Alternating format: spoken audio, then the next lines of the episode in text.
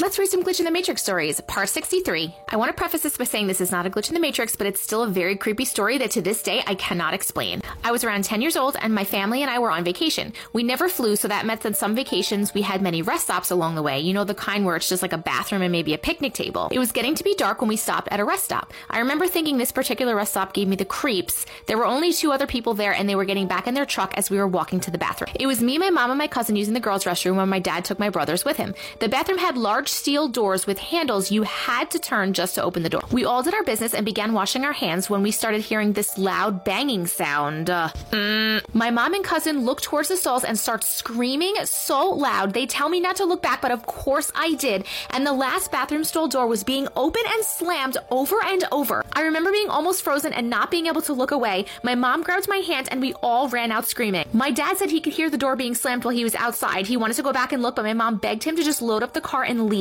From that day on, we never used a rest up like that again. I still get the chills just thinking about it. Short Cast Club